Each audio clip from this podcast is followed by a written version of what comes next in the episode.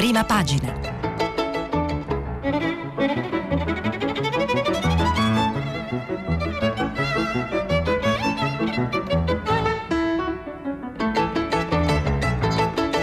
Questa settimana i giornali sono letti e commentati da Angela Mauro, inviata speciale dell'AFPost. Per intervenire telefonate al numero verde 800 050 333. Sms WhatsApp anche vocali al numero 335 5634 296. Buongiorno, ben ritrovati. Il dibattito sulle riaperture ha preso effettivamente piede eh, nel governo, come avevamo diciamo, previsto leggendo i giornali qualche giorno fa. Oggi il governo incontrerà le regioni, quindi probabilmente già domani avremo una roadmap più precisa, però oggi sui quotidiani ci sono delle indiscrezioni sulle riaperture che vengono previste eh, grosso modo a maggio. Virus così riaprirà l'Italia, è il titolo di prima prima pagina della Repubblica, il calendario così si riapre e il titolo invece di prima pagina del Corriere della Sera e ehm, e io vado a prendere dal Corriere della Sera qualche anticipazione dall'articolo di Monica Quarzoni e Fiorenza Sarzanini. Eh, prima i ristoranti, poi lo sport, ecco le riaperture di maggio. In questo articolo che non andrò a leggervi eh, tutto, eh, perché altrimenti sacrifico altri argomenti alla, che sono ugualmente importanti, eh, si fa un po' per capitoletti il punto su quali sono le idee sulle riaperture eh, per i ristoranti, per eh, le, le, palestre, i parrucchieri, gli spettacoli e poi ne parleremo in maniera più approfondita tra un po'. Eh, in sostanza eh, si dice che i, i protocolli sono pronti e in parte già approvati dal Comitato Tecnico Scientifico le regole saranno stringenti ma consentiranno comunque alle attività di riprendere fiato.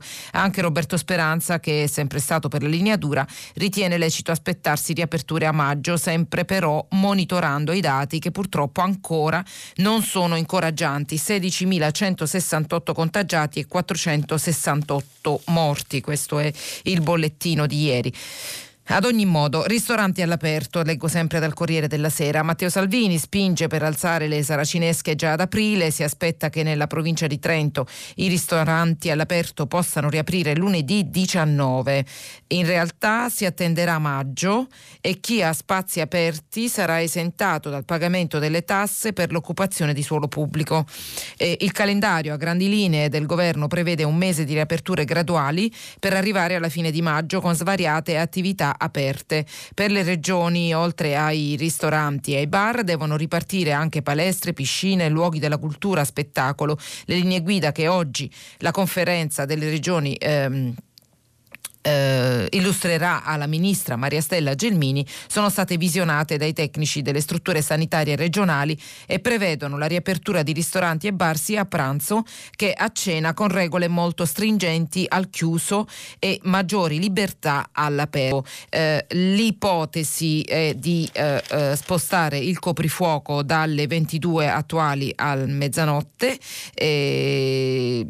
L'altra ipotesi è di poter mangiare al ristorante però soltanto in una prima fase, eh, soltanto appunto seduti per evitare assembramenti, quindi mh, immagino di poter capire qui eh, no aperitivi all'impiedi ma soltanto con posti seduti con un minimo di eh, con distanza di due metri tra un tavolo e l'altro le regole che più o meno già sappiamo. Però ecco per andare più a fondo su queste notizie aspettiamo domani così forse avremo delle, delle certezze di cui poter parlare forse.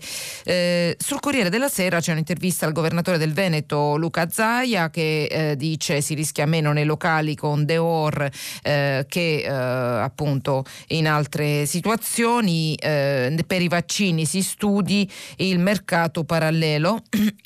Zaia insiste eh, sul fatto che a lui, racconta in questa intervista firmata da Marco Cremonesi sul Corriere della Sera, arrivano segnalazioni del fatto che sul mercato i vaccini ci siano. Mi pare strano che in una situazione di penuria ci sia chi può offrire vaccini e mi pare anche strano che ci siano paesi che non lamentino questa situazione di scarsità che in Europa dovrebbe essere di tutti. Vabbè, diciamo che se la prende un po' con l'Europa mi sembra un po' propagandistico, però mi incuriosiva il fatto che sono settimane, se non mesi, che Zaia continua a parlare di eh, mercato parallelo sui vaccini, che è mh, mm, qualcosa di cui abbiamo parlato anche ieri, riprendendo se non sbaglio un articolo del Messaggero ma ancora non mi pare una questione indagata proprio a fondo. Andiamo avanti, ieri abbiamo parlato della decisione del governo di ospitare le partite degli europei a giugno, eh, tra cui Italia-Turchia e eh, scusate, abbiamo previsto, parlandone con voi nel filo diretto, anche delle possibili polemiche sulla disparità di trattamento tra stadi e centri della cultura e, e infatti è così, nonostante le rassicurazioni offerte ieri pomeriggio al question time in Parlamento dal ministro Dario Franceschini, che ha detto come riapriranno gli stradi, riapriremo anche per i concerti, eh, però sappiamo che queste misure eh, per quanto riguarda la cultura, la musica e l'arte sono ancora allo studio.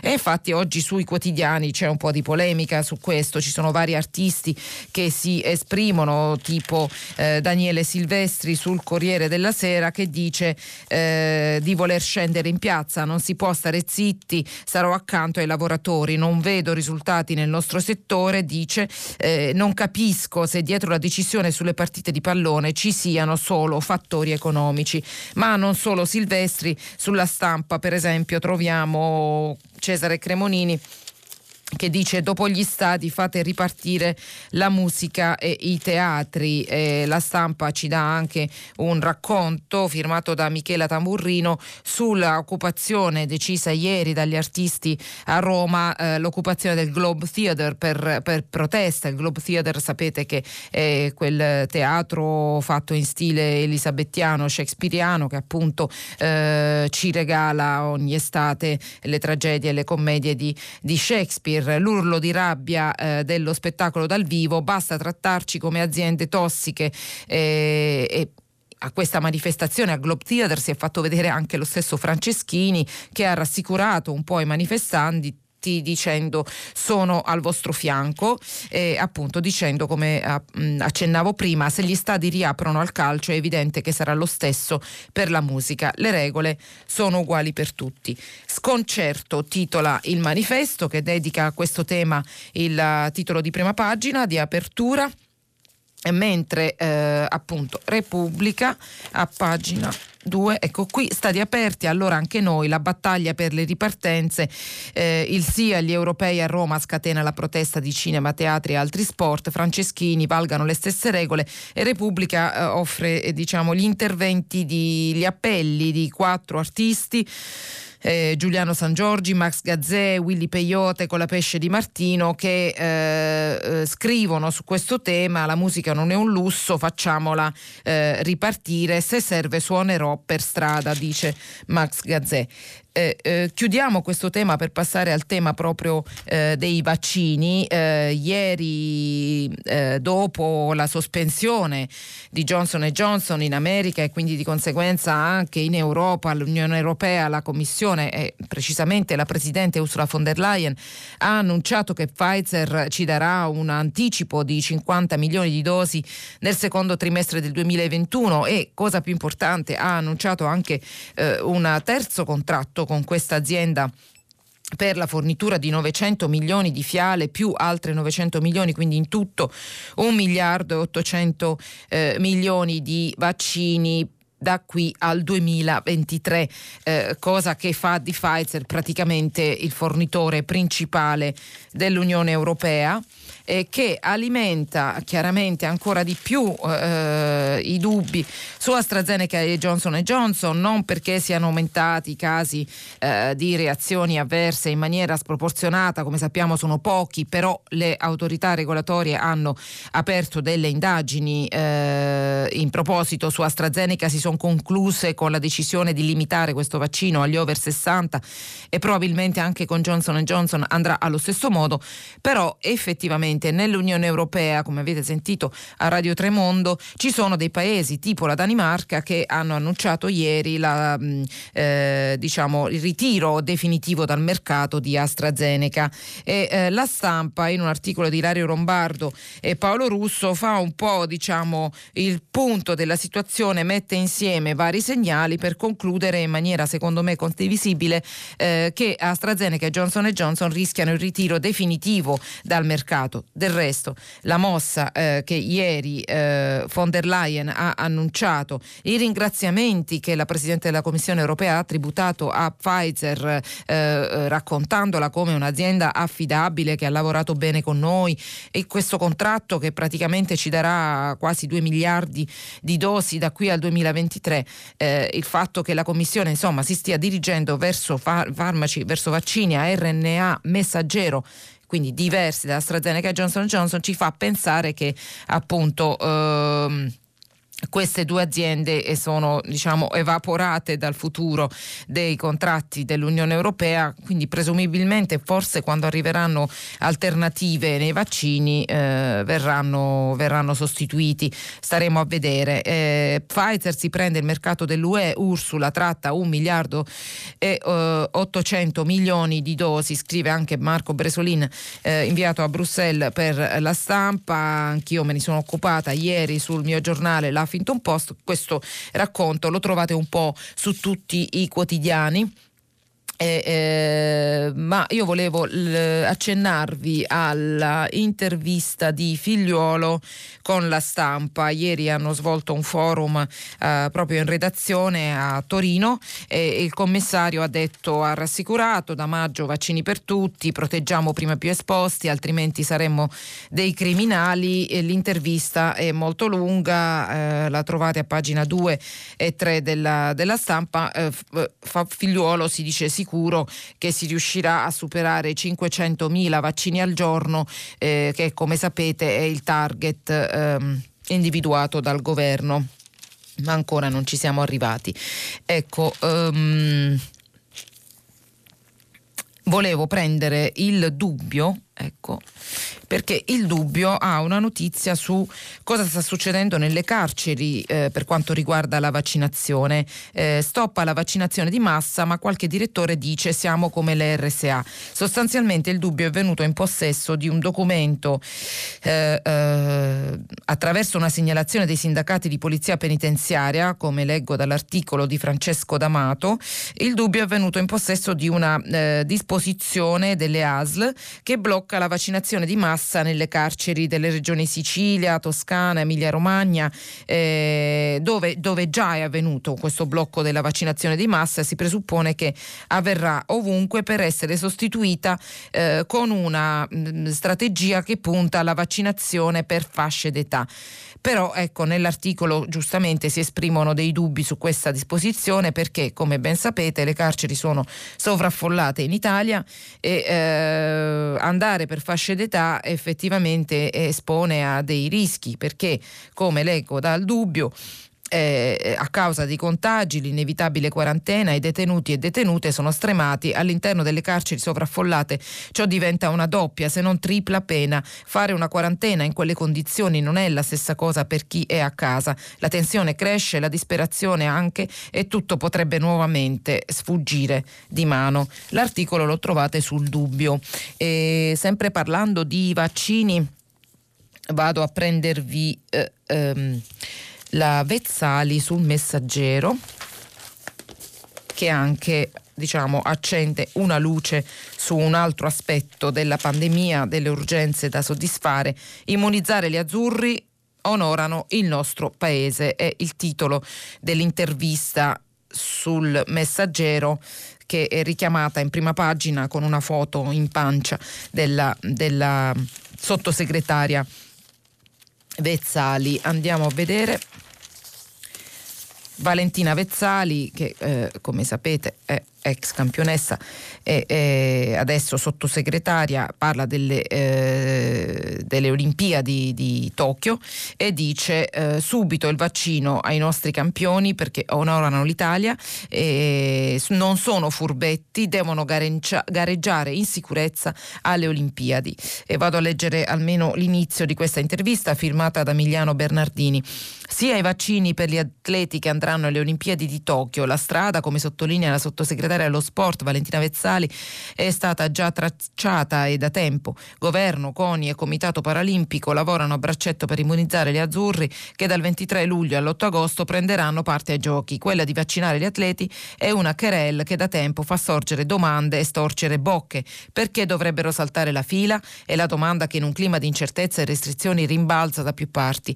La sottosegretaria allo sport Valentina Vezzali sulla questione è molto netta. Nessun furbetto né saltafile, ma la consapevolezza che si tratta di atleti che lavorano per anni per rappresentare l'Italia nella massima vetrina sportiva mondiale. Eh, eh, il fulcro appunto di tutto è eh, il fatto che gli azzurri andranno a Tokyo per rappresentare l'Italia alle, alle Olimpiadi. Insomma, in questa intervista la Vezzali spiega il motivo per cui si sta agendo in questa direzione per cercare di sedare le polemiche sui social. Repubblica, Elena Stancanelli invece ci offre una riflessione sulla generazione de, che ha eh, 50 anni adesso e che deve aspettare il suo turno per la vaccinazione eterni fanciulli senza la dose giusta, la vita sospesa di noi cinquantenni, scrive Elena Stancanelli sulla Repubblica. Io vado a leggervi alcune parti eh, di questo racconto in prima persona. E, ecco qui, ci siamo cascati di nuovo anche sulla questione dei vaccini. La mia generazione si è ritrovata lì in quel tempo sospeso tra l'infanzia e l'età adulta, presa a calci da destra e da sinistra. Ladri per i nostri figli, ai quali con la nostra ingordigia valigia avremmo rubato il futuro. Impresentabili mollaccioni per i nostri genitori, ignoranti, abbrutiti dai social, incapaci di assumerci responsabilità. Siamo noi, quelli tra i 50 e i 60 anni, quel sottoinsieme composto dagli ultimi baby boomers e i primi rappresentanti della generazione X, identificati per semplicità col termine di eterni fanciulli. Quando è arrivato il virus ci siamo ritrovati nel solito posto, a metà. Tra i più giovani, per i quali la malattia era considerata meno rischiosa al netto delle notizie sulle varianti, e i più anziani, la cui fragilità doveva essere protetta più accuratamente possibile. E quando sono arrivati i vaccini, lo sapevamo già dove ci avrebbero messo, al centro, nella zona grigia, quella dove si aspetta senza regole confini e prospettive, nascosti dietro lo schermo di un computer nell'eterna DAD che è la nostra esistenza. Poi di colpo abbiamo visto la luce. Per qualche giorno, un paio di settimane fa, ci siamo illusi che il nostro turno fosse imminente. Si erano allineati i pianeti, incastrati gli ingranaggi, toccava a noi. Con che gioia abbiamo cominciato a compulsare ossessivamente i siti internet della sanità regionale, convinti di vedere apparire al più presto la magica cifra corrispondente al nostro anno di nascita, con quanta rinnovata vitalità dopo mesi di abbrutimento sul divano abbiamo preso d'assalto le farmacie. Assillato i poveri farmacisti invocando liste d'attesa per quel Johnson Johnson dal nome tranquillizzante inoculato in unica dose, abbastanza sconosciuto da non avere la fedina penale macchiata da controindicazioni terribili. Sembrava fatta, era solo questione di giorni. C'era anche una data, il 20 aprile, quando la sera calava la solita angoscia, ci sussurravamo l'un l'altro come una formula magica, 20, 20 aprile, 20 aprile. Insomma, il commento che è abbastanza ironico continua poi sul fatto che su Johnson Johnson, come sapete, è arrivata una frenata dagli USA e quindi i cinquantenni, anche loro, se le dire, sono devono pazientare ancora un po'. Andiamo avanti. Su Repubblica eh, vi segnalo il patto tra Sputnik e Spallanzani ai russi, la banca dati sul Covid. Sapete che eh, l'Istituto eh, di Roma ha aperto una sperimentazione in Italia sul vaccino russo. E Repubblica, in un articolo firmato da Clemente Pistilli, scrive saranno cedute le informazioni sui 100, 120 ceppi virali e sulle varianti in cambio di campioni prelevati da chi ha ottenuto le fiale di Mosca. In caso di controversia non ci sarà un giudizio, l'accordo si eh, scioglierà vedremo. Penso che possiamo lasciare la pagina eh, vaccini e andare sulle materie eh, diciamo più economiche Prima eh, però vi accennerei a qualcosa di politica. Abbiamo parlato nei giorni scorsi delle voci sulle possibili dimissioni di speranza che eh, diciamolo subito, sono state smentite dal governo e sono diciamo, eh, evidentemente tramontata dalla cronaca di fatti certi, diciamo così. Eh, però sui giornali il tema ancora c'è eh, perché è ancora in corso l'inchiesta sulla eh, la questione del rapporto dell'Organizzazione Mondiale della Sanità che sarebbe stato eh, diciamo, ritirato su pressioni del Ministero l'anno scorso corso, un rapporto che era critico sulla strategia del governo sulla pandemia e, e poi c'è ancora l'inchiesta sul commissario Arcuri che scartò, leggo dalla verità ed è il titolo di prima pagina della verità, Mm, scartò 541 offerte, voleva le mascherine cinesi e la verità scrive eh, così sono arrivati in Italia i lotti che la Guardia di Finanza sta sequestrando, i giudici del riesame evidenziano la corsia preferenziale riservata a Benotti che strinse accordi ben prima che Mister Invitalia diventasse commissario, sostenendo perfino di avere contribuito alla stesura del decreto. Ma più nello specifico del ministro Speranza, il domani apre in prima pagina con un, con un articolo sull'inchiesta di Bergamo sulle morti per Covid e sulla gestione dei focolai Covid nella città possiamo dire sicuramente più eh, diciamo colpita l'anno scorso o com- colpita nello stesso momento eh, con ricorderemo tutti la, la scena delle, de, delle, bare portate via dall'esercito. Eh, il caso del piano pandemico può travolgere speranza è il titolo di prima pagina del domani. Articolo firmato da Francesca Nava. I destini del ministro della salute sono sempre più incerti ora che i PM di Bergamo e i familiari delle vittime hanno ricostruito la catena di inadempienze del ministero sulle difese anti-Covid. Eh, come dicevo, vabbè, il tema è cavalcato molto dai giornali vicini, più vicini al centrodestra, in particolar modo alla Lega. Eh, per esempio Libero apre apre su questo tema chi vive di speranza non va molto lontano, tutti lo stimano, nessuno lo vuole, questo è il titolo di Libero, Draghi usa il titolare della salute come parafulmine, gli serve per fare profeta di sventura, finita l'emergenza il ministro potrà essere rimosso a meno che i PM non ne accelerino l'uscita, questa è la conclusione di eh, Libero, ecco però diciamo di novità sostanziali su questo tema non ce ne sono, ci sono solo ah, diciamo, articoli che fanno il punto della situazione, giornali tengono su, tengono su il tema, come pure viene tenuto molto su dal Fatto Quotidiano questo tema che ha fatto polemica eh, già da ieri, cioè la decisione della Commissione Contenziosi per, de, de, de, del Parlamento di eh, restituire, di ridare il vitalizio a ex amministrat- amministratori condannati in via definitiva. Eh, fate la carità a- ai poveri condannati, è il titolo di prima pagina del Fatto Quotidiano, eh, dopo la decisione presa ieri su Formigoni eh, che oggi dovrebbe riguardare anche eh, Ottaviano del Turco, ex governatore de- dell'Abruzzo, e che però eh, potrebbe riguardare altri politici finiti nelle mani maglie della giustizia. E, oltre che sul Fatto Quotidiano ne parla anche il Corriere della Sera che fa proprio un schema dei, di coloro che potrebbero essere interessati alla stessa misura eh, che secondo diciamo, la commissione che, ne, che, l'ha decisa ripara a quello che loro hanno definito un errore dell'allora del, dei presidenti Grasso del Senato e Boldrini della Camera nella passata legislatura eh, di togliere il vitalizio appunto ai condannati. Eh, eh, ad ogni modo il Corriere della Sera fa il punto con un pezzo di eh, Cesare Zapperi da Cito a De Lorenzo quelli in attesa del vitalizio eh, ecco qui ci sono oltre a Roberto Formigoni ex presidente della regione Lombardia ex senatore per due legislature con Forza Italia oltre a Ottaviano del Turco appunto ex eh, presidente della regione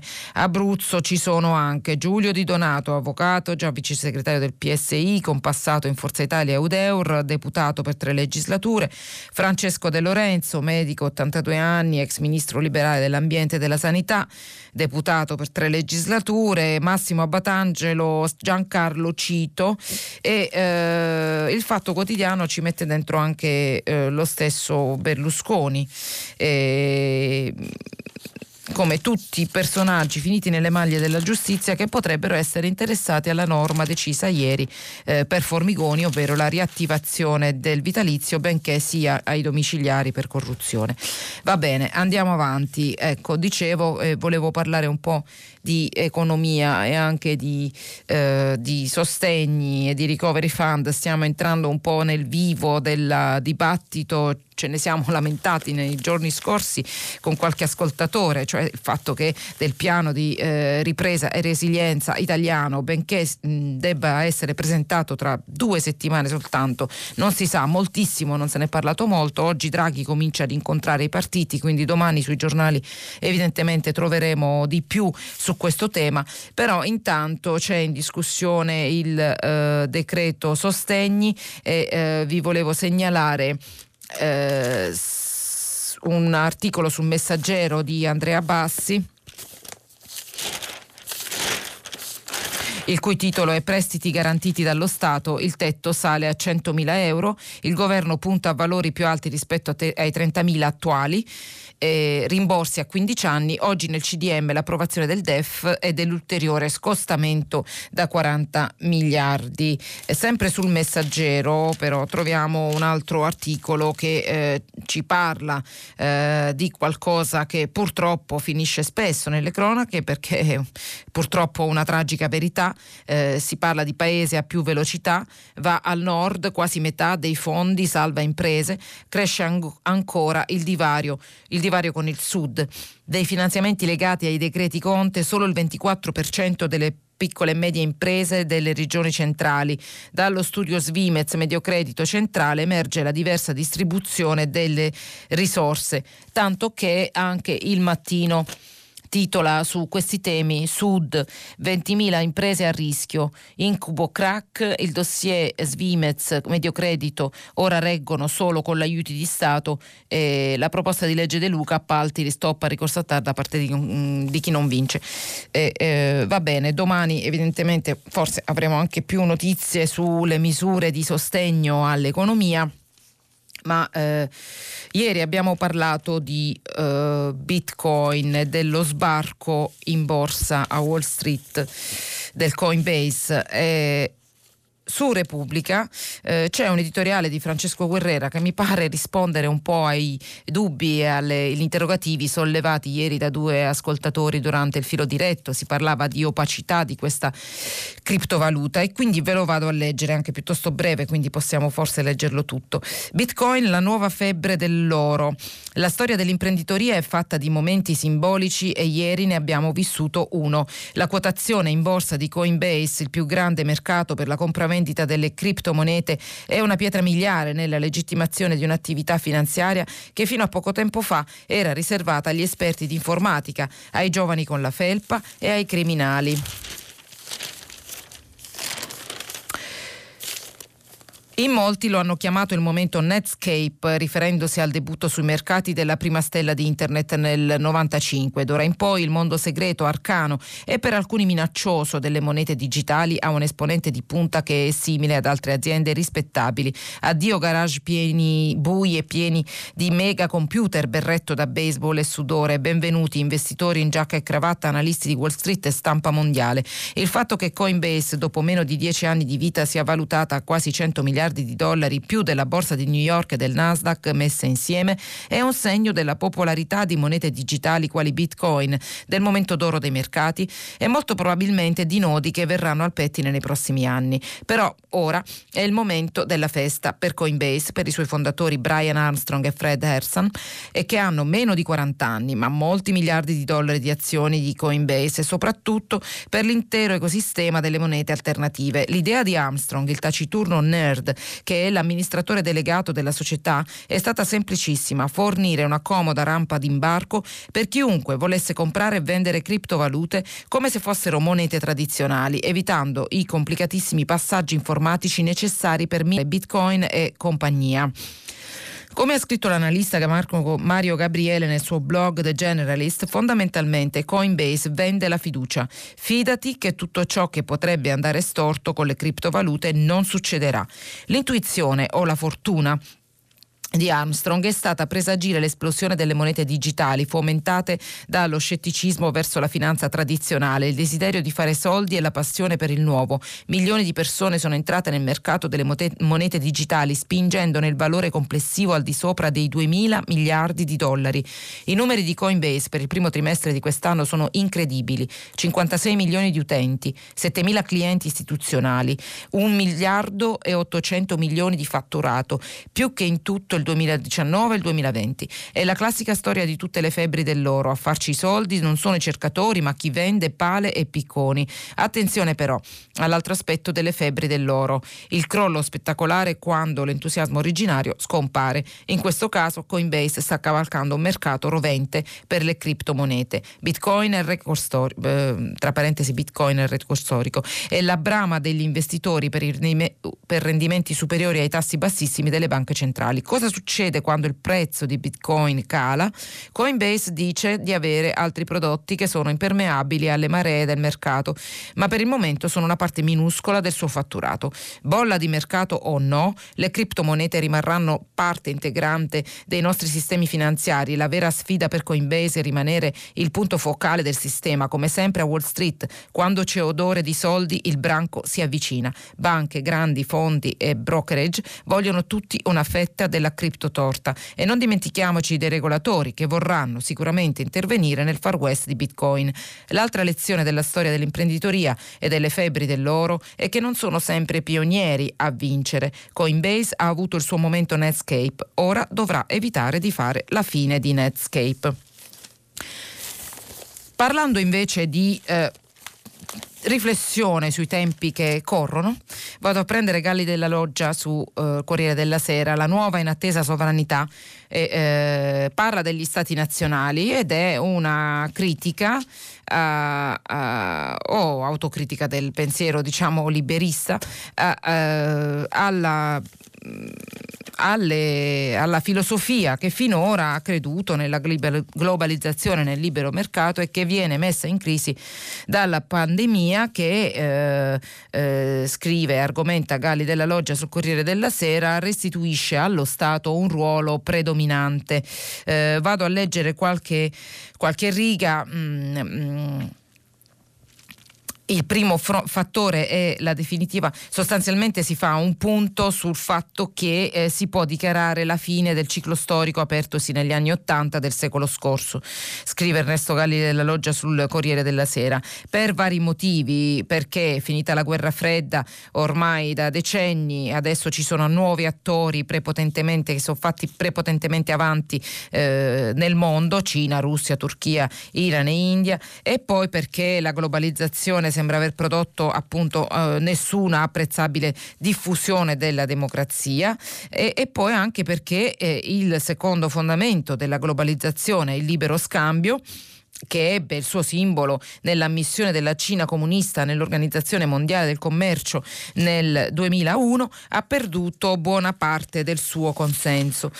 Ecco, la conclusione di Galli della Loggia è che tutti questi fattori portano a cosa? Portano ad un rafforzamento del ruolo dello Stato eh, che eh, appunto la globalizzazione stessa prevedeva e auspicava avviato al declino, eh, discutibile o meno che sia l'auspicio, mh, mm, mh, mm, discutibile o meno che sia l'auspicio, quel che è certo è che almeno la previsione non si sta rivelando azzeccata. Infatti l'arrivo dei tempi difficili portati dall'epidemia ha obbligato tutti a rivolgersi allo Stato per sperare di essere curati avere indicazioni su cosa fare, ottenere aiuti di ogni tipo, immaginare un rilancio dello sviluppo economico. La conclusione che trae Gare della Loggia è che bisognerebbe recuperare di più la nozione di sovranità, eh, spezzando così una lancia a favore della, dei, de, della destra che eh, eh, ha diciamo, usato e mh, mm, fatto riemergere molto questa eh, nozione, anche se scrive eh, della loggia in, eh, la intesa con, in, se l'è intesa con i peggiori impresentabili della scena europea. Ecco un appunto, peccato che poi l'articolo non vada a fare una riflessione sulle ricette economiche che invece dovrebbero prendere spunto da queste analisi che sono mh, penso si possa dire oggettive e do, dovrebbero agire di conseguenza. Eh, vado avanti, ehm, eh, vado avanti sugli esteri. Eh, ieri eh, l'annuncio di Joe Biden sul ritiro di tutte le forze NATO dall'Afghanistan entro settembre. Eh,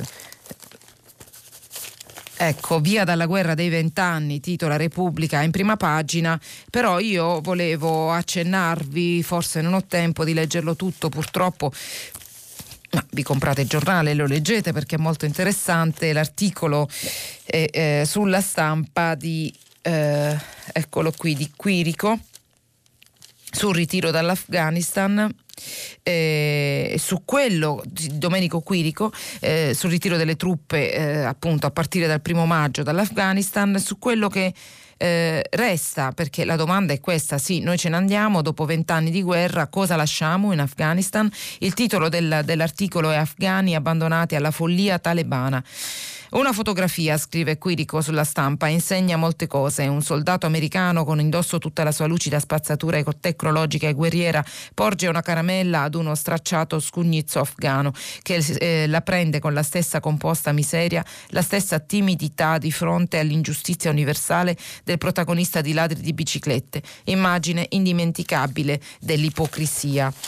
Sostanzialmente nella, nell'analisi Quirico scrive che eh, questo ritiro quello che anche avvenire in prima pagina definisce ritiro senza pagine, il titolo di apertura.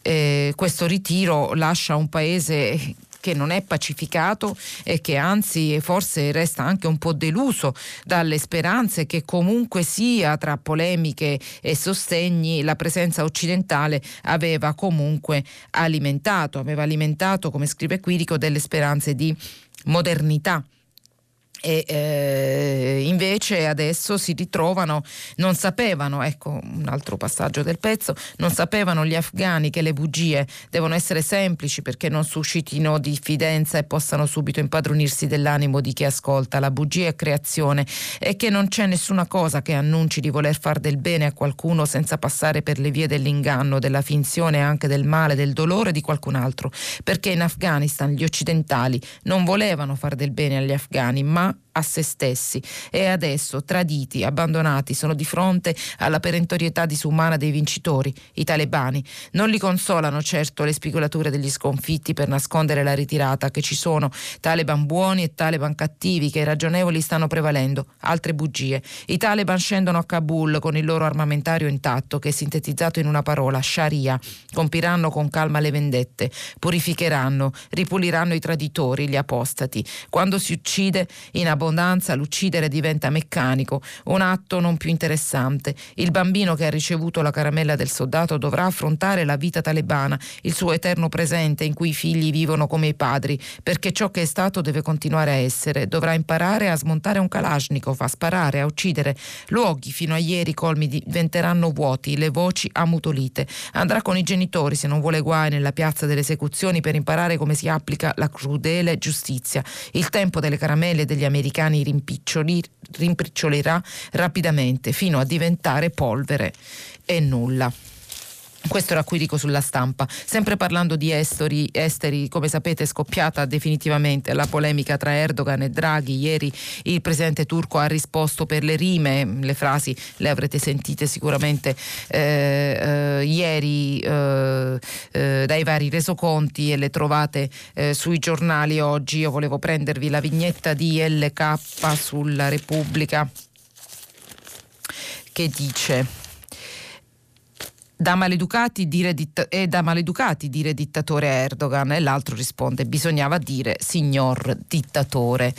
E sempre sui temi esteri, ieri è passata la mozione in Senato a larghissima maggioranza con l'astensione solo di Fratelli d'Italia e qualche altro senatore, però poca roba. È passata la mozione che chiede la cittadinanza italiana per Patrick Zaki, il ragazzo egiziano eh, che studiava a Bologna e detenuto senza processo in Egitto da oltre un anno e eh, su questo tema, questo tema lo trovate ovunque, la stampa mette in prima pagina eh, con foto, eh, la foto di, quella, di quel bellissimo murales di Regeni che abbraccia Zacchi e proprio su Regeni ci sono delle novità per l'inchiesta perché starebbero per spuntare altri testimoni che raccontano eh, eh, tre testimoni, scrive Repubblica, Regeni ucciso per nascondere le torture, nuove accuse ai servizi del Cairo, il 29 l'udienza preliminare, il depistaggio sul delitto fu organizzato dopo l'omicidio, eh, l'articolo è firmato da Giuliano Foschini. Eh, per andare sempre sugli esteri vi accenno ad altre due, eh, uh, due eh, segnalazioni. Eh, una è avvenire, eh, scusate, Famiglia Cristiana che esce oggi in edicola e la prima pagina è dedicata alla guerra civile in Myanmar, l'appello al mondo di Suor Ann Rosnu Tuang, la religiosa che si inginocchiò davanti alla polizia birmana e scrive e dice cristiani aiutateci, eh, lo trovate su Famiglia Cristiana. E invece andiamo sulla società eh, eh, donne sul giornale c'è un'intervista alla giornalista Rula Gebral che dice per le donne in politica ha fatto più Berlusconi del PD. E vado a leggere eh, l'inizio di questa intervista firmata da Valeria Braghieri. La benevolenza ha allargato le parole di Rula Gebra nei confronti del nemico Silvio Berlusconi. Dopo aver litigato negli anni un po' con tutta la destra, essere stata una passionaria di Santoro, insomma, una nemica giurata di tutta quella parte politica. A proposito del caso di Silvia Romano, sentenziò di, addirittura che la destra è peggio dei jihadisti. Oggi è in pieno revisionismo politico e femminista. Sono molto delusa dal PD, dice, invece di portare avanti le donne in gamba come la straordinaria Elish Schlein, le usa solo per immagine. Se va avanti così non merita il nostro voto. Se va avanti così non merita il nostro voto. Il paradosso è che Berlusconi tante volte accusato di comportamenti offensivi nei nostri confronti, indicando due ministre, ha fatto di più. E questo è il riferimento alla mh, polemica che ci fu alla nascita del governo Draghi riguardo al fatto che il Partito Democratico non aveva nominato alcuna ministra. Eh, sempre sulle donne, sulla stampa. Eh, articolo di Gabriele De Stefani eh, basato sulla classifica Eurostat che ci dice che una donna su due non lavora, solo la Grecia, peggio dell'Italia, le giovani soffrono più di tutti. Eh, eh, andiamo a vedere un po' i dati, 67,7% la percentuale appunto di donne con lavoro in Europa, invece la percentuale di italiani under 30 che non lavorano né studiano è 25,4 e, e l'Italia è al 76esimo posto nella graduatoria del gap di genere degli stipendi e, e sì, sì, sì, leggo sempre dalla stampa, stampa eh, boom di sfiduciati nel nostro paese, solo 3 milioni le persone che non cercano un posto, e c'è la presidente di Women 20, Linda Laura Sabadini che dice il recovery rischia di allargare il gap digitale green eh, perché coinvolgono soprattutto gli uomini. E, e quindi questo articolo a tutta pagina lo trovate sulla, sulla stampa. Eh, fa discutere una notizia di cronaca, io ve l'accenno, poi se ci sono telefonate approfondisco, sul brutto caso di questa dirigente del MIOR eh, su cui si è aperta un'inchiesta per eh, corruzione adesso, e ieri ha tentato, ha tentato il suicidio, eh, terribile storia. E Piccinini sul Corsera per chiudere con lo sport, che è la pallavolista che annuncia eh, eh, che lascia la pallavolo a 42 anni ma dice rifarei tutto, anche Playboy. Finita la rassegna stampa vi aspetto per il filo diretto, a dopo. Angela Mauro, inviata speciale dell'AFPost, ha terminato la lettura dei giornali di oggi. Per intervenire chiamate il numero verde 800 050 333. Sms WhatsApp anche vocale al numero 335 5634 296. Si apre adesso il filo diretto di prima pagina. Per intervenire e porre domande ad Angela Mauro, inviata speciale dell'AFPost, chiamate il numero verde 800 050 333. Sms WhatsApp anche vocali al numero 335 5634 296. La trasmissione si può ascoltare, riascoltare e scaricare in podcast sul sito di Radio 3 e sull'applicazione RaiPlay Radio. Eccoci tornati in onda. Pronto? Pronto, buongiorno, buongiorno. Mauro. Sono Antonella e chiamo da Noto, provincia di Siracusa. Io volevo intervenire sul, sui vaccini e, e precisamente su, uh, su, quale base l'Europa ha deciso per il 2022 di sospendere mm-hmm. i contratti con AstraZeneca e Johnson Johnson senza che abbia presentato no, no, un'analisi. No, no, la interrompo subito. Ah. Non è così, non hanno sospeso i contratti con AstraZeneca, non ne faranno più, forse lei intende questo, non hanno sospeso sì, non quelli in essere. Okay, d'accordo, eh. sì, no, okay. quelli in essere per il 2021 okay. no, però non, non riproporranno il contratto per il 2022. Ecco, sì. eh, io vorrei comprendere la motivazione su un'analisi comparativa degli effetti avversi di tutti i quattro vaccini che in Europa diciamo, per il 2021 erano stati autorizzati, mm. perché altrimenti è molto difficile comprendere se questo non è soltanto su due punti. Uno su lanciare anche nel futuro per tutti gli altri vaccini soltanto vaccini a RNA invece che vaccini convenzionali. Due, su una base economica che questi vaccini RNA sono molto più costosi. Mm-hmm. Per cui per, per non avere dubbi su una buona scelta che l'Europa farà per il futuro, è necessaria un'analisi comparativa degli effetti avversi di tutti e quattro i vaccini eh, in, autorizzati in Europa sino ad oggi. Credo che sia assolutamente necessario che ci sia questa presentazione e non soltanto rari, sporadici scienziati eh, che intervengono in trasmissioni televisive a ore tarde in cui appunto presentano anche gli effetti collaterali di Pfizer e, e Moderna. ecco, credo che bisogna renderlo sì. pubblico. Eh, questa, è, questa, è, la mia domanda. Ecco, in effetti. Lei... In effetti c'è un aspetto, anche eh, Pfizer, credo anche Moderna, hanno dato luogo a casi rari se parliamo di casi rari tutti, per tutte le case farmaceutiche, non ce n'è una che abbia dato luogo a eh, eh, diciamo, casi di reazioni avverse più numerosi, particolarmente preoccupanti dal punto di vista della quantità, non, non dico della... Ehm, de, della specificità di ogni caso. Eh, però effettivamente sono state aperte delle inchieste e ci sono state delle sospensioni, poi decisioni di limitare l'uso, eccetera, eccetera, soltanto su AstraZeneca e adesso su Johnson Johnson, non sulle aziende che producono fa- eh, vaccini a RNA messaggero, eh, che pure hanno dato luogo ad alcune eh, reazioni avverse eh, coaguli del sangue anche dello, più o meno dello stesso tipo, ora io non sono una, un'esperta. Eh, con loro non è successo, questo è vero, però eh, io sto a quello che eh, ha, ieri Ursula von der Leyen ha detto che sulle varianti, perché la sfida futura ormai si è capito è eh, combattere sì il Covid ma anche le sue varianti e su questo tipo di mutazione del virus i vaccini a RNA messaggero sono più efficaci. Sarebbe questo il motivo per cui eh, per il futuro l'Unione Europea eh, sta facendo affidamento a Pfizer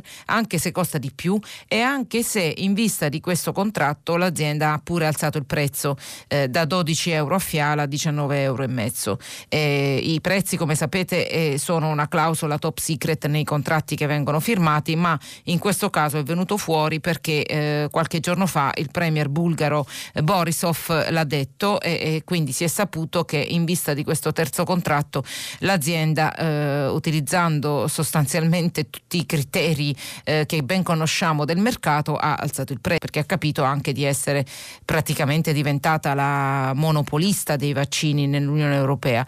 L'altro aspetto, signora, è che eh, evidentemente eh, questo è incontrovertibile. Pfizer si è dimostrata eh, con l'azienda con la capacità produttiva più ampia e anche quella più affidabile eh, nel rispetto dei tempi di consegna.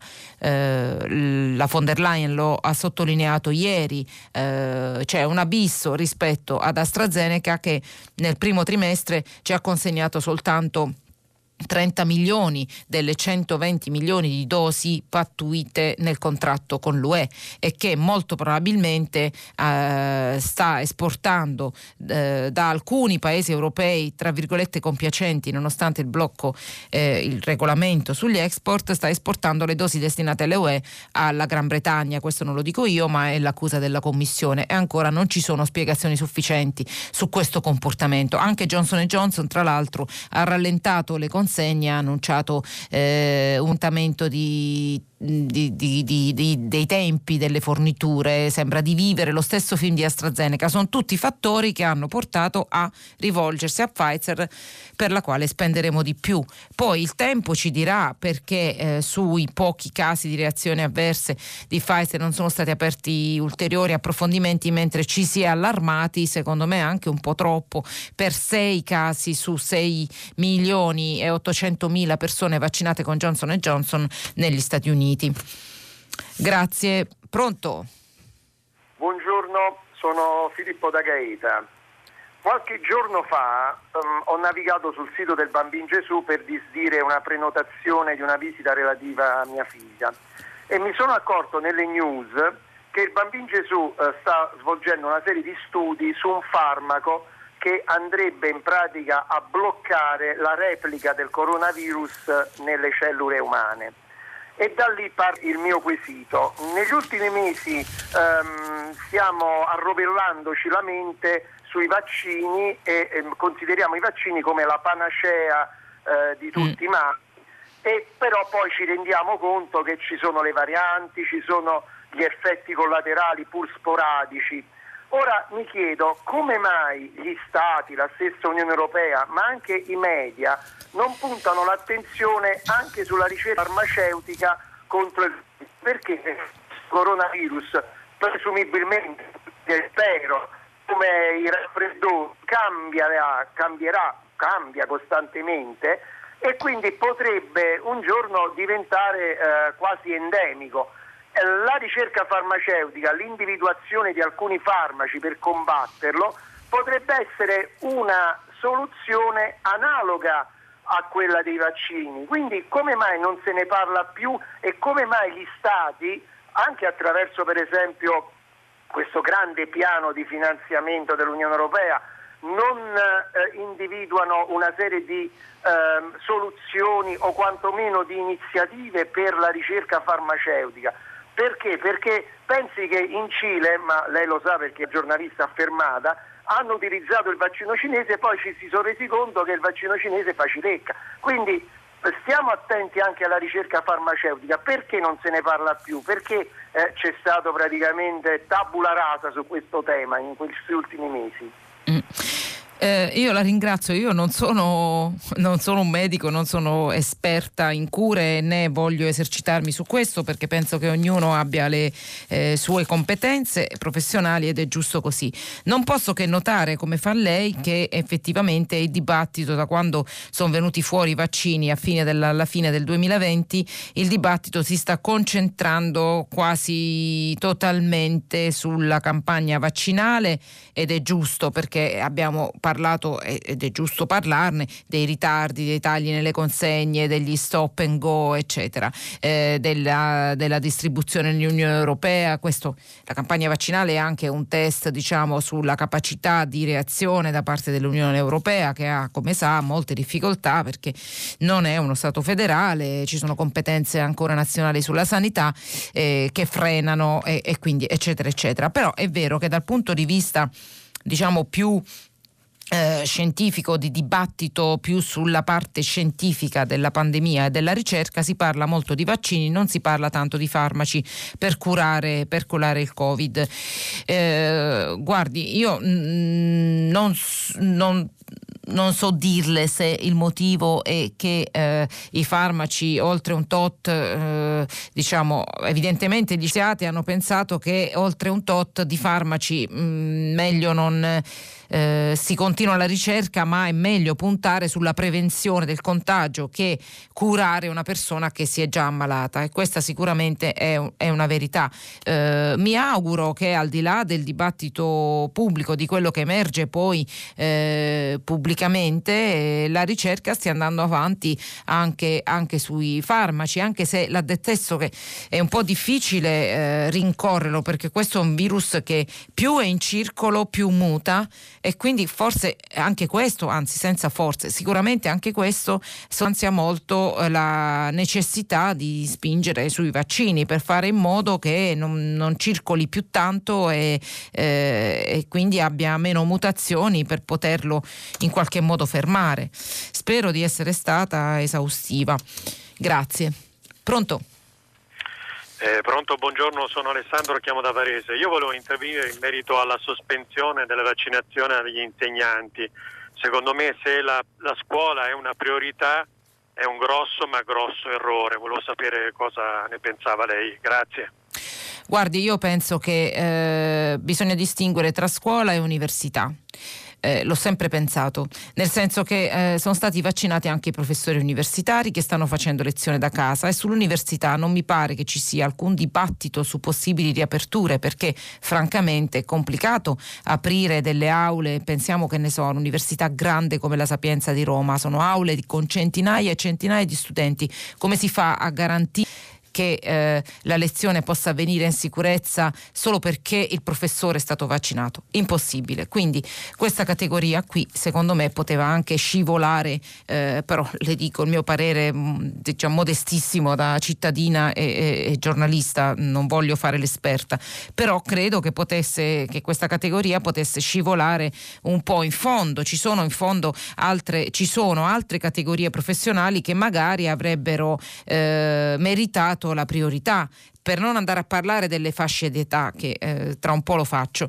però ci sono altre professioni che avrebbero meritato la priorità, che ne so, i tassisti, chi guida i mezzi pubblici, i postini, eh, chi gli operai che vanno in fabbrica, eh, cioè per, professionalità che sono in qualche modo costrette a andare al lavoro, che non possono fare la DAD, che sono molto spesso costrette anche a prendere i mezzi pubblici per andarci al lavoro, che continuano ad essere affollati nelle città, ma anche i mezzi pubblici che poi portano gli operai in fabbrica, non solo nelle metropoli.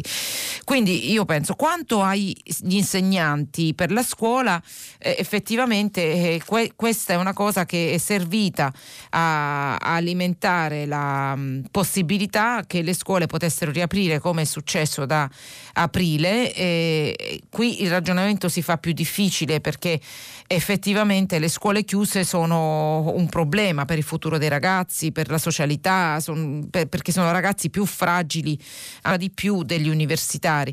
Quindi qui eh, eh, però si è scoperto, questo lo dicono gli esperti, non lo dico io, che forse bisognava dare eh, la priorità alle classi di età più alte e quindi evidentemente andavano sacrificati anche gli insegnanti delle scuole. C'era un articolo, se non sbaglio, la settimana scorsa molto puntuale sul Washington Post che diceva su, eh, che raccontava come l'Italia si trovi indietro nella campagna vaccinale perché siamo indietro e i contagi lo dicono, anche i morti lo dicono, perché abbiamo sbagliato le classi, eh, la scelta delle fasce eh, sociali e di età da mm, più le fasce sociali da, eh, da vaccinare. Abbiamo dato priorità delle fasce che evidentemente non ci servivano in questo momento, non ci serviva immunizzare in questo momento e dovevamo fare diversamente. E la ringrazio. Pronto? Buongiorno, sono Rosa da Trieste. Allora, l'America si ritira eh, dall'Afghanistan dopo vent'anni di presenza che purtroppo poco è servita.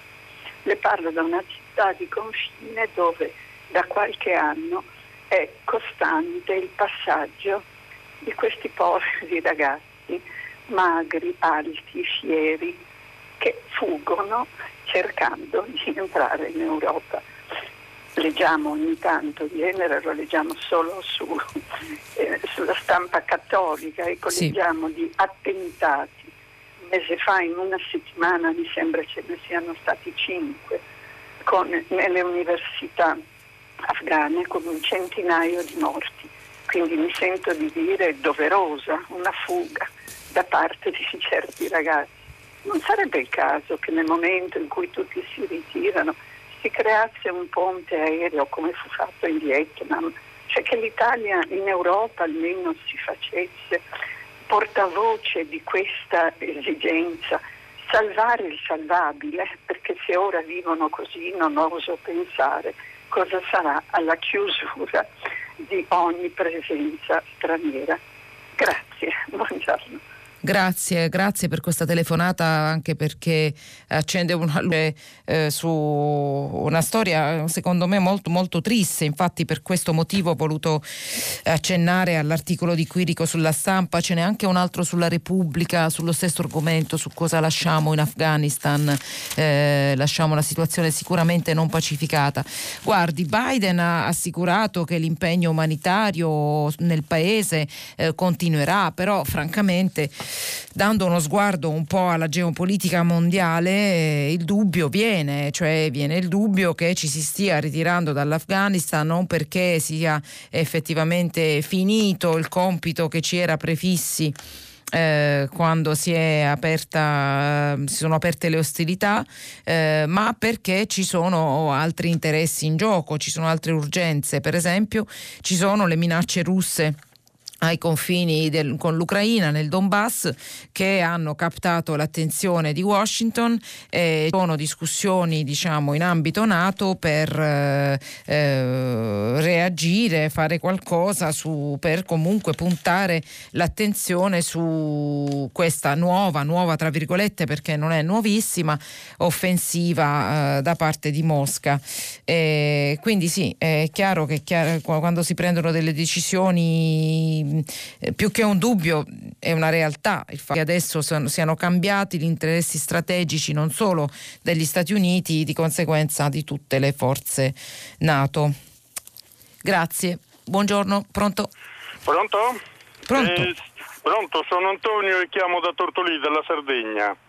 Io ho chiamato per il vergognoso atto che ha fatto la Commissione di ridare il vitalizio Formigoni uno condannato per tangenti, che eh, tangenti sulla sanità proprio in questo periodo dove ci sono state migliaia di morti per una sanità che ha, fatto, che ha dei buchi e ha, e ha delle... Mh, mm, non funziona bene anche per via di queste tangenti e noi ridiamo la, la, il vitalizio questo qui. E, e tutti i giornali, pochi giornali ne parlano. Questa è la vera vergogna italiana. No, c'era un po' su tutti i quotidiani. Io mm, sia ieri che oggi ho scelto alcuni articoli. Certo, il Fatto Quotidiano ce l'ha in prima pagina, però la storia le assicuro che la trova su qualsiasi, su qualsiasi quotidiano, perché è un tema che fa discutere e interroga anche molto la capacità della politica, perché qui siamo in ambito di decisioni della Camera che su questo eh, diciamo, può decidere. Grasso e Boldrini fecero un regolamento per togliere il vitalizio e poi questa decisione decisione è stata appunto eh, rovesciata dalla, dalla, scelta operata l'altro giorno su Formigoni dalla commissione contenziosa mh, mm, composta da Forza Italia e Lega. è una scelta che interroga molto la capacità della politica di autoriformarsi, questo è. Mh, mm, eh, perché eh, posso anche capire il diritto acquisito, però chiaramente rispetto a una situazione del genere eh, è chiaro che in qualche modo eh, bisognerebbe rivedere un, una disposizione, eh, fa, fa, discutere, fa, non, non, mi viene di difendere ecco, la, la scelta, quindi sono d'accordo con lei. Grazie. Pronto? Pronto? Buongiorno. Allora, io volevo tornare su un'intervista rilasciata ieri a Repubblica da Mauro Berruto, che è stato uno dei commissari tecnici più vincenti della nazionale italiana di pallavolo, ma è stato anche chiamato da Enrico Letta all'interno della nuova segreteria per occuparsi di politica sportiva. Mi sembrano due elementi da sottolineare. Uno perché è la prima volta che il partito di riferimento della sinistra si occupa di eh, pratica sportiva, la mette al centro del suo programma elettorale. Secondo perché lo fa attraverso Mauro Berruto, che è uno che ha raggiunto nella sua disciplina i vertici. È di formazione e di studi un antropologo, ma soprattutto è uno che conosce molto bene quella che è la realtà dello sport di base e quale importanza possa avere nello sviluppo e nella formazione dei ragazzi. È una realtà quella dello sport di base fatta da migliaia di associazioni e di piccole società radicate sul territorio, rette da volontariato, eh, quote sociali e diciamo, piccoli sport, eh, sponsor volonterosi. L'ultimo anno anche per loro anche per loro, anche per noi, perché io sono dentro una di queste, è stato uno tsunami perché i costi fissi sono rimasti lo stessi, tutte le entrate sono state azzerate. Nel recovery fund di questa realtà eh, non si parla e Berruto nella sua intervista... Eh, Veramente non si parla di recovery fund in generale. ok, non si parla di...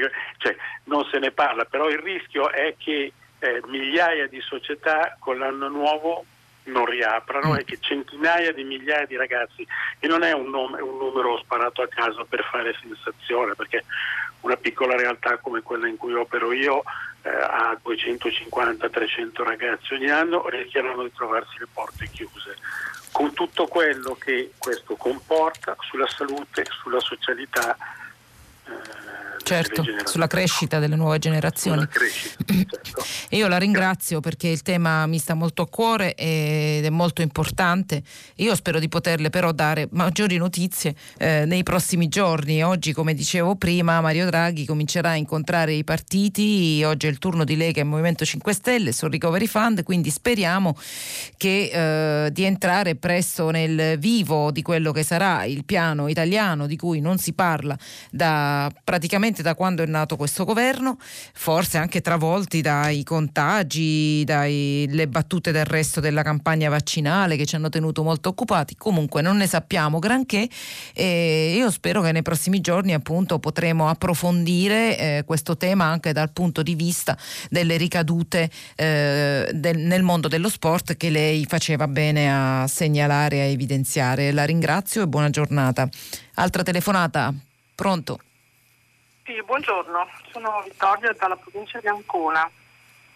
Eh, senta, io mh, mm, volevo riprendere un attimo questa, la problematica di, che sta montando sul ministro Speranza, che è proprio come una, una panna montata che si fa montare. Ovviamente la cosa è veicolata dalle parole che circolano e purtroppo mh, sono, mascherano quella che era la realtà perché ehm, anche in questi anni si sono visti mh, accusare diciamo così, eh, di, di, di, qualcosa dei ministri che non hanno fatto dei provvedimenti quando invece i provvedimenti sono stati fatti in anni precedenti e da altri governi nei quali partecipavano anche delle persone che attualmente accusano per fare una, una cosa molto, molto diciamo, semplice, per esempio Meloni e Salvini hanno accusato per esempio Conte, questa cosa l'ho molto verificata proprio puntualmente nei provvedimenti,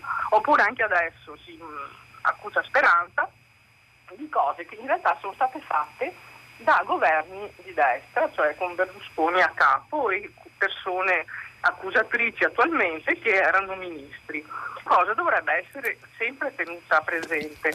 Io non so adesso se lei ha letto l'articolo di Gad Lerner sul Fatto Quotidiano che comunque riassume questa cosa in maniera molto meglio di me. Sì, non ho fatto in tempo, l'avevo visto, non ho fatto in tempo, anzi ne approfitto della sua segnalazione per, per segnalarlo. Sì. sì. mi scusi, una, un, un ultimo inciso che poi non è un inciso. In realtà il problema centrale di tutto è la enorme e crescente ingiustizia eh, economica, finanziaria, sociale, eccetera, che, che, sta crescendo.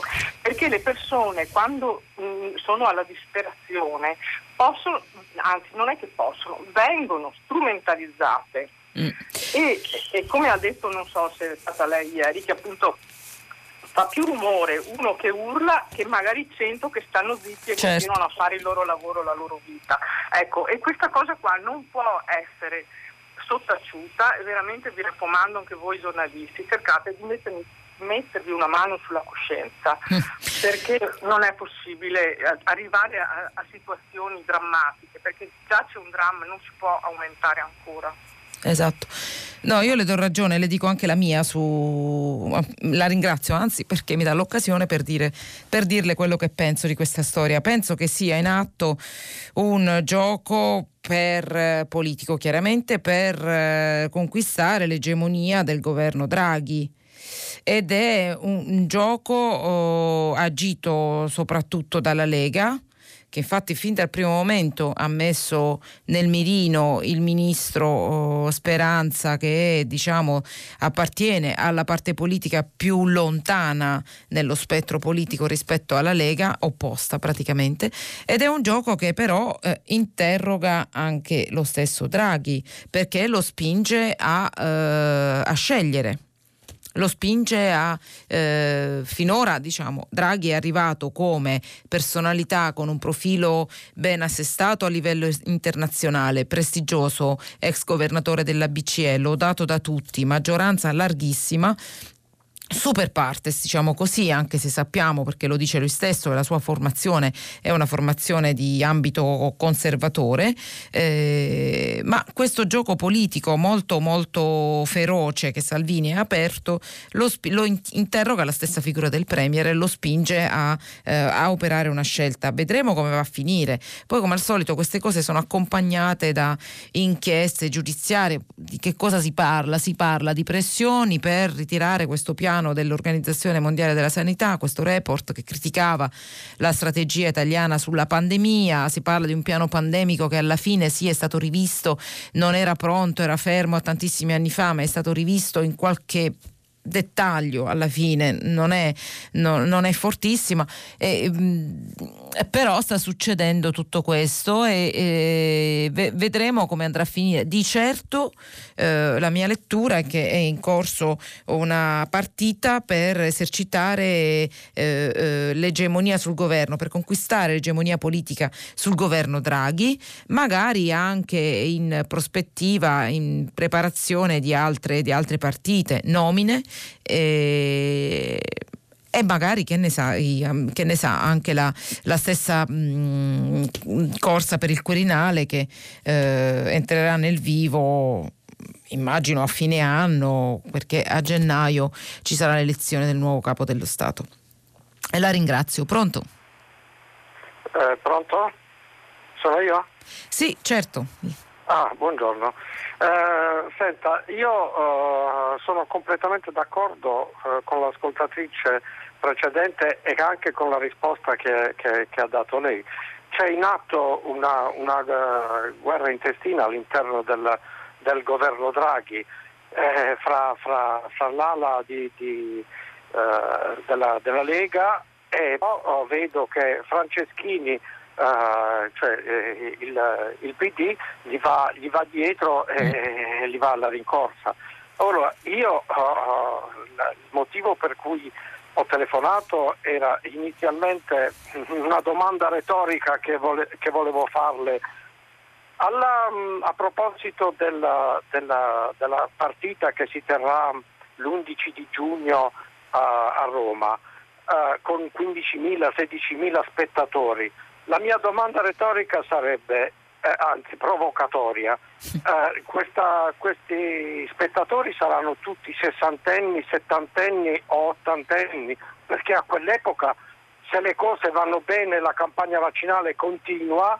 Saranno vaccinati solo gli anziani. solo gli anziani correttamente con la, con la doppia vaccinazione. Certo. Gli altri, cioè tutti i giovani, saranno persone non vaccinati. Noi stiamo uh, uh, mettendo una bomba uh, da un punto di vista del, del vaccino perché eh, darà vastura poi a tutte le aperture che già si stanno, si stanno chiedendo e facendo sul, sul, anche se, per, per, tutti gli altri, perdendo di vista, perdendo di vista quella che è la, la corretta strategia per la lotta al vaccino, alla, scusi, alla, alla, al virus, che è quella di chiusure, quelle che abbiamo fatto adesso, vaccinazioni contemporaneamente alla chiusura, ma quello che si trascura soprattutto è il tracciamento, il tracciamento che diviene subito dopo la vaccinazione e, e quindi anche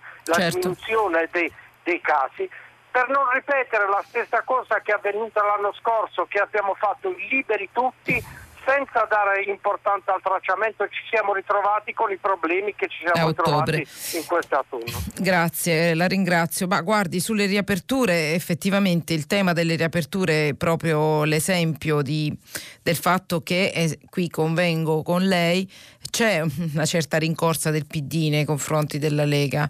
Eh, il tema delle riaperture è stato posto fin dall'inizio da Salvini e da Fratelli d'Italia che sta all'opp- all'opposizione. Eh, le prime risposte sono state molto scettiche da parte degli alleati di governo, nonché da parte dello stesso Draghi. Eh, riapriremo solo quando i dati lo permetteranno, quindi un atteggiamento di eh, chiusura e di massima prudenza. Sono passati dei giorni, ci sono state nel corso di questa settimana diverse manifestazioni di esercenti e, eh, e questo movimento Io Apro eh, che ha chiesto di, di, è sceso in piazza per chiedere di poter lavorare, di poter riaprire, c'è stata quindi una certa pressione mediatica anche sociale perché la pressione sociale su questo c'è e, eh, e quindi anche la direzione che sta prendendo la discussione del governo è cambiata. Da un'iperprudenza eh, si è passati ad una riflessione aperta sul tema delle riaperture, tanto che appunto oggi se ne parlerà con le regioni. Nel giro di una settimana sta per uscire una roadmap e anche il PD ha cambiato un po', ha cambiato atteggiamento su questo. Quindi convengo con lei che una certa rincorsa eh, c'è e che la Lega su alcuni temi è riuscita eh, già a esercitare esercitare una sua diciamo, egemonia a torto o a ragione, io non sto dando un giudizio, però oggettivamente è riuscita a esercitare una sua, a, a, ad affermare mh, mm, eh, una sua egemonia su, su, diversi, su, su questo tema, per esempio quello delle riaperture. Pronto? Sì, pronto. Mm, buongiorno dottoressa Mauro, sono Pietro e mm, volevo intervenire sul pezzo che ha letto eh, di Galli della Loggia uh-huh. eh, sul discorso della... Da dove della... chiama, scusi? Da Milano. Eh, praticamente io non sono né uno storico né un antropologo, però ho visto ultimamente un, un, dibattito su internet che mi ha molto appassionato e ho trovato illuminante, perlomeno per il mio punto di vista. Eh, sostanzialmente veniva, veniva, affermato in questo studio, in questo, in questo dibattito, che il concetto di Stato-nazione è un concetto mm, a livello, diciamo, da un punto di vista storico molto recente, cioè ha mh, mm, quasi 200 anni, che a livello storico è molto poco. Eh, questo mm-hmm. concetto però si è andato a radicare molto fortemente nelle, nelle, popolazioni, tanto che vi, si pensa che gli stati siano sempre esistiti da, da, da quando esiste la razza umana eh, e che la globalizzazione sia intervenuta successivamente. Io da quello che diciamo, mh, mm, mi viene da pensare un po' avendo sentito la sua sintesi dell'articolo e in, e in, relazione al dibattito che ho sentito che invece è quasi stato il contrario, cioè c'era uno stato di globalizzazione in cui le popolazioni erano molto, eh, c'era un sincretismo molto elevato e molto diffuso tra le popolazioni e poi è intervenuto questo, questo elemento dello Stato-nazione. Io appunto riferendomi poi, collegandomi con la pandemia e in merito a quanto diceva sempre nell'articolo Galli della Loggia, eh, eh, il discorso del fallimento del, del, della globalizzazione rispetto alla pandemia. Eh, io mi, penso che abbiano, sia stato più il discorso contrario, cioè io ho visto più che quando le popolazioni si sono andate a rivolgere agli stati singolarmente c'è stato un fallimento, nel senso che mi chiedo cosa sarebbe successo se ogni singolo Stato europeo fosse andato da solo dalle varie case farmaceutiche a chiedere eh, di, di, avere il proprio vaccino, uh-huh. quando invece è successo certo. che è stata tutta l'Europa insieme ad andare a chiedere eh, una, una, soluzione per il problema. Eh, quindi insomma mh, mm, volevo sapere un po' la sua opinione, l'ascolto per radio, grazie a me. Grazie, grazie a lei. Ma io penso che ci sono due ordini di cose su cui si può riflettere. Eh, una è, come dice lei, il fatto che appunto se la Commissione europea non avesse avuto la, l'idea, eh, su mandato degli Stati nazionali ovviamente, di firmare contratti a nome dei 27 Stati membri, sicuramente a quest'ora staremmo parlando di, eh, della gara dei vaccini eh, tra, tra gli Stati membri dell'Unione Europea. Avremmo già una classifica su tutti i giornali, noi chissà quale posto saremmo, ma magari no mm, a, a giudicare come, da come stanno andando le cose rispetto agli altri stati europei non, non, staremo messi bene. Comunque lei ha ragione su questo, effettivamente avremmo avuto uh, una gara tra gli stati membri. Eh, con, le, con, tutti i difetti l'iniziativa bene, l'iniziativa comunitaria. Però c'è l'altro corno del ragionamento che è, eh, riguarda, eh, e penso che um, Gali della Loggia volesse intendere questo, anche se come dicevo prima non è andato a fondo della questione economica che poi fa da cornice o da sostanza vicinanza a, questo, a questa rivalsa dello Stato sul libero mercato. L'altro corno è il fatto che però, per esempio, i tagli alla sanità che sono stati operati nei decenni passati, eh, magari adesso in tempo di pandemia ci rendiamo conto che forse quella non era una ricetta eh, diciamo valida, che adesso invece ci sta dando soltanto dei frutti cattivi, adesso che abbiamo bisogno di ospedali di comunità, di presidi, di infermieri, di medici, ne hanno bisogno anche in, anche in Germania hanno una penuria di medici e di, e di, infermieri. Quindi io penso che sia questa la, la, la, la sostanza della della questione. Non ho tempo di dilungarmi oltre su questo tema, mi dispiace molto, ma forse ci sarà occasione nei prossimi giorni. Devo chiudere e vi lascio al giornale radio e poi Silvia Bencivelli conduce pagina 3, che è la rassegna stampa culturale di Radio 3, a seguire le novità musicali di primo movimento e alle 10, come sempre, tutta la città ne parla, che sceglierà uno dei temi che voi avete posto con le vostre telefonate. Noi ci risentiamo domani mattina, come sempre, alle 7 e un quarto giornata.